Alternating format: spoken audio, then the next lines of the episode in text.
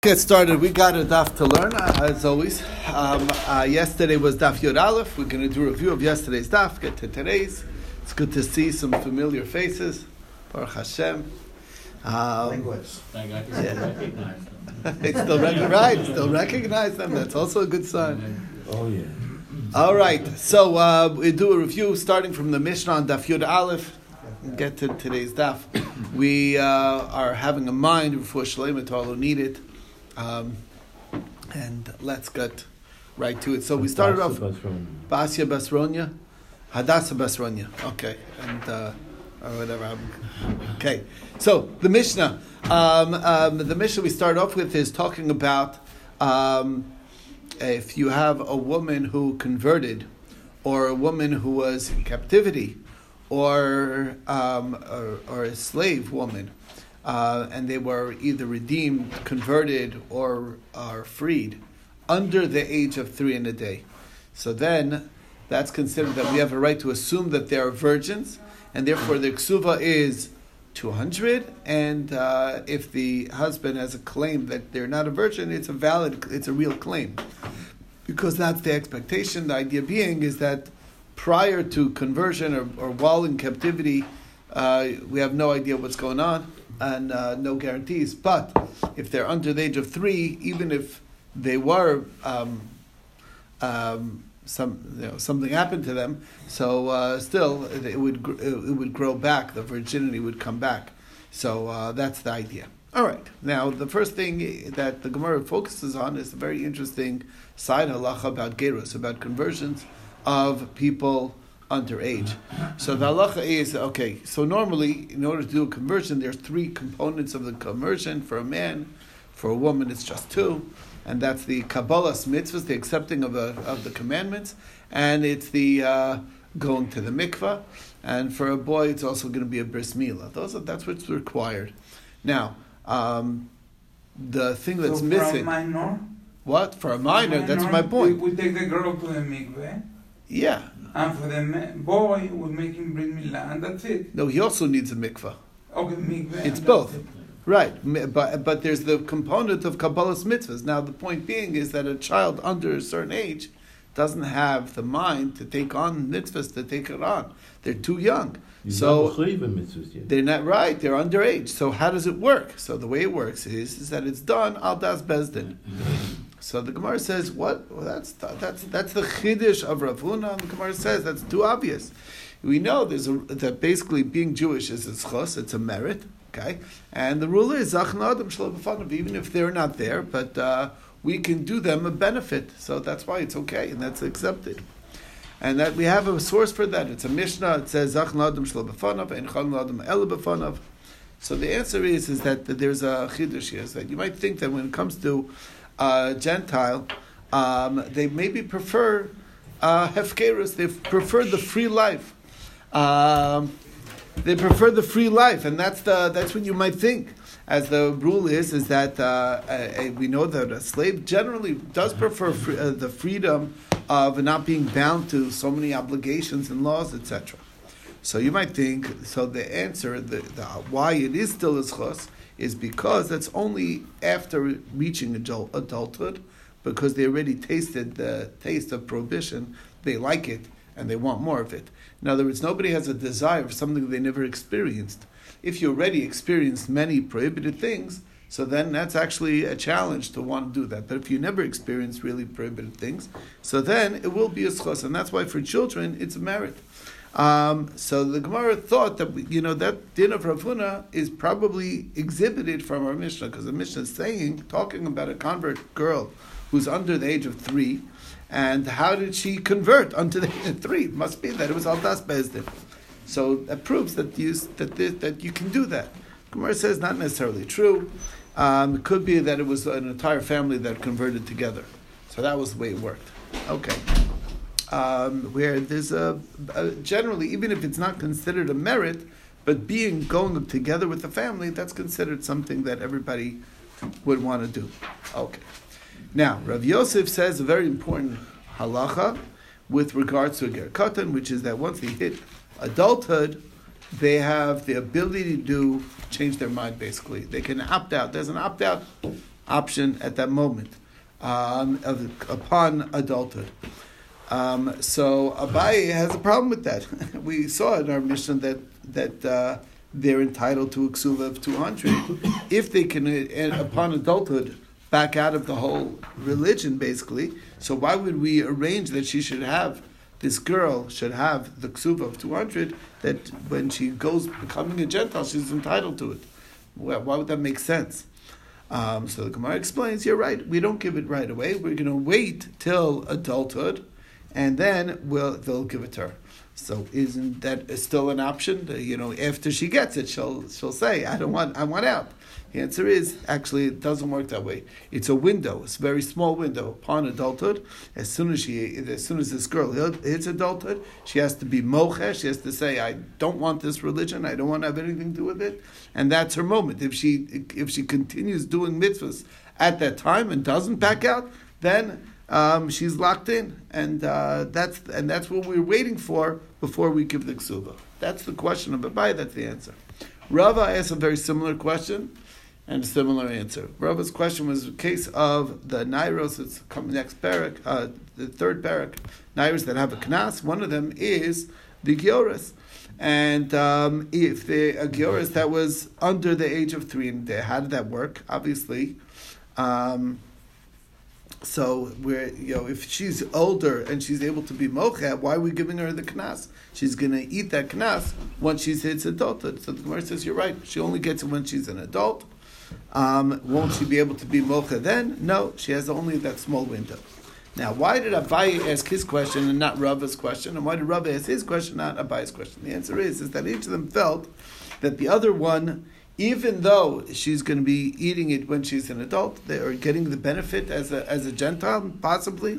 We don't really worry about it. One is because Abaye was thinking that a knas is a penalty. It's not so much who's the beneficiary of it, but it's who uh, has the has the has to pay the money.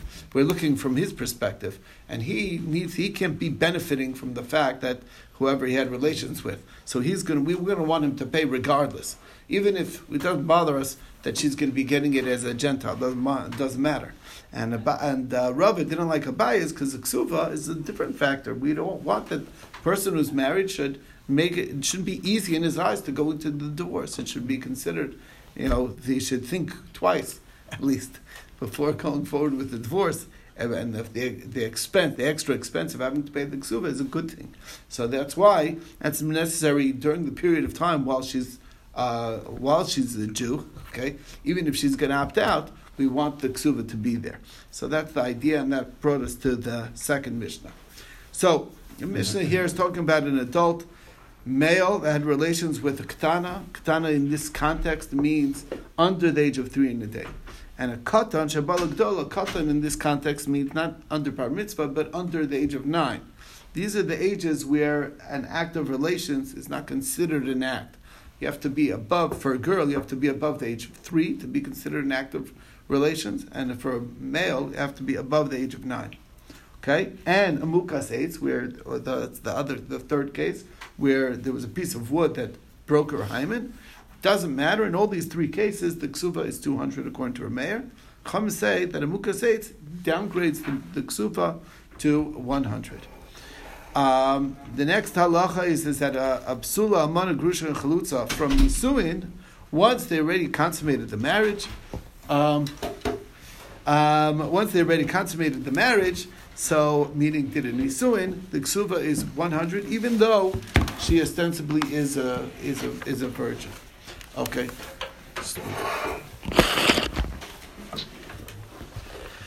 Okay, um, and uh, there's no tainus psulim because of that. And the same is true also by a convert or a woman from captivity or a maidservant that was redeemed or converted or freed um, above the age of three in a day. It's a, she is a, the ksuva is downgraded to a mana, and there's no claim of psulim in that circumstance. So first things first, the Gemara wants to know.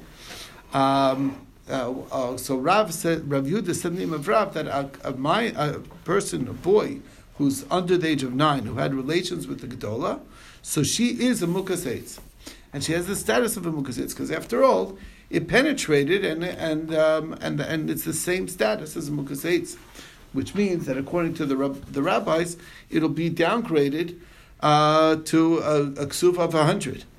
So when that was told to Shmuel, he disagreed. He said that's not true. Physically, it doesn't work the same. Um, wood is very hard, and will actually break her hymen, and she won't be considered. A, uh, she'll be considered a mukas eitz.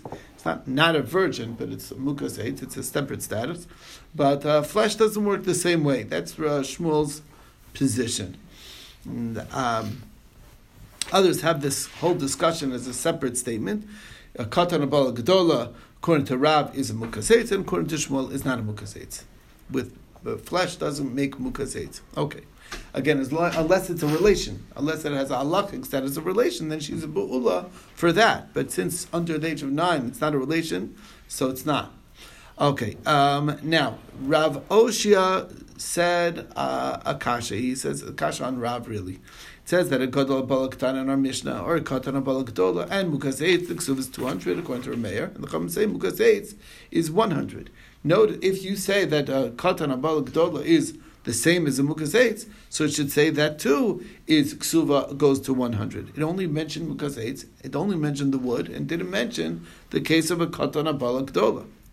So uh, Rava says you're right. You have to like sort of read it in, and here's how you read it. If an adult male has relations with a katana under the age of three, it's zero. It doesn't affect her virginity at all, halachically, because under the age of three, it's like putting a finger in an eye. Just like when you put a finger on an eye, the tear, tears come up, and it there's a reflex that more tears will come in its place. So the same is true here. More, you know, the the whatever it is, the hymen will rebuild. Okay. Um, a katan, a balagdola, is the same as a mukas And what the Allah of a mukas that's a machlok between Rameir and the Rabbanan. So that's how you have to read it in. And indeed, you could read it that way according to Rav. Now, Rami bar Chama says this whole machlokas, what's the status of a mukas is only if he knew before he married her that she was a mukas That's where Meir says it, we treat her like a bogeres since she's entitled to, he's entitled to um, um, she's entitled to a regular 200, uh, 200 ksuva, and the Rabbanan look at it like a bu'ula, um, and that's how they look at it, and therefore it's only 100. But if he had no idea, so then everybody would agree, even the Rabbeir would agree that there's no, that there's no ksuva, it's a, what we would call a mekachtos. So now the Gemara wants to understand, the according to Rameir, why does he look at it like a bogeres and not a Be'ula? The answer is is that just like bogeres meaning an older girl who also in a sense, it's uh, just by just by age, it uh, the the the uh, the hymen is affected to some degree. So the answer is um, is that uh, after all, um, he looks at it like a bogeres because there was no man involved. Okay, and uh, and why does the the Chachamim compare it to a Be'ula, not a bogeres? Because there is no action that happened to a bogeres. It's just she there was nothing that happened to her. She just got older, as opposed to over here, something happened to her that body part. So that's the difference. Okay. Anyway, so Rav Nachman has a question. If she says I'm a mukazeit, and he said no, you were you somebody had relations with you, so um, Rabbi Gamliel and Rabbi Eliezer both say that we trust her. It's coming up in the upcoming Mishnayos. So. Um, um, obviously we're saying that muka, if, if mukas eitz is not entitled to any ksufa because it's a mekachtos, and obviously he had no idea, so then. When he uh, said drushat etz, to what extent does it mean? Drushat ish. Ish, yeah. What does it mean? That she really had a relationship? Yes, yes. Or was forced relationship, or whatever. Or, She's not saying was. He's not saying. Or maybe a partial relationship. Whatever it is, but the point being is, is that you some a man. It was a man. It wasn't a, man, a piece of no wood. About it, yeah. That's what he's claiming and therefore, therefore, you're, you're, right. So the question is, what's the therefore? So, um, so that's the question. Either you cheated on me or something like that. She's saying, no, I did not. So the halacha is is that uh, again, Rabbi Gamliel and Rabbi Lezer says that we believe her. Now, but that's a big question because if if you're saying mukas eitz is a mekach so then why would you get what? See, the claim doesn't get grant or anything. And here, obviously, he didn't know about it in advance. It's only when he knows about it in advance that it has some that she has something. So therefore, Rava retract, retracts this and it says it doesn't matter whether he recognized it or not. According to Meir, it's always 200. Um, even if he didn't know about it. And according to Rabbanan, if he knew about it, then it's 100. If he didn't know about it, then it's nothing. Okay, and this quote would be going like Rameir. Okay. Um, now the Gemara then said afterwards that Rava in the end changed his mind on this idea as well. Okay, even according to Rabbanan, and we'll get to that um, from this because the Brisa says that what's the case of Motzi Shemra? Motzi Shemra, Mishnah, and the Psukim talk about where the man marries a woman and he claims that she cheated on him. Okay, that she wasn't a virgin when she should have been and it turns out to be false, he has a special penalty, he pays a, a money to the father, etc. So the case is this. He comes to court, says to the dad, to her father, your daughter wasn't a virgin.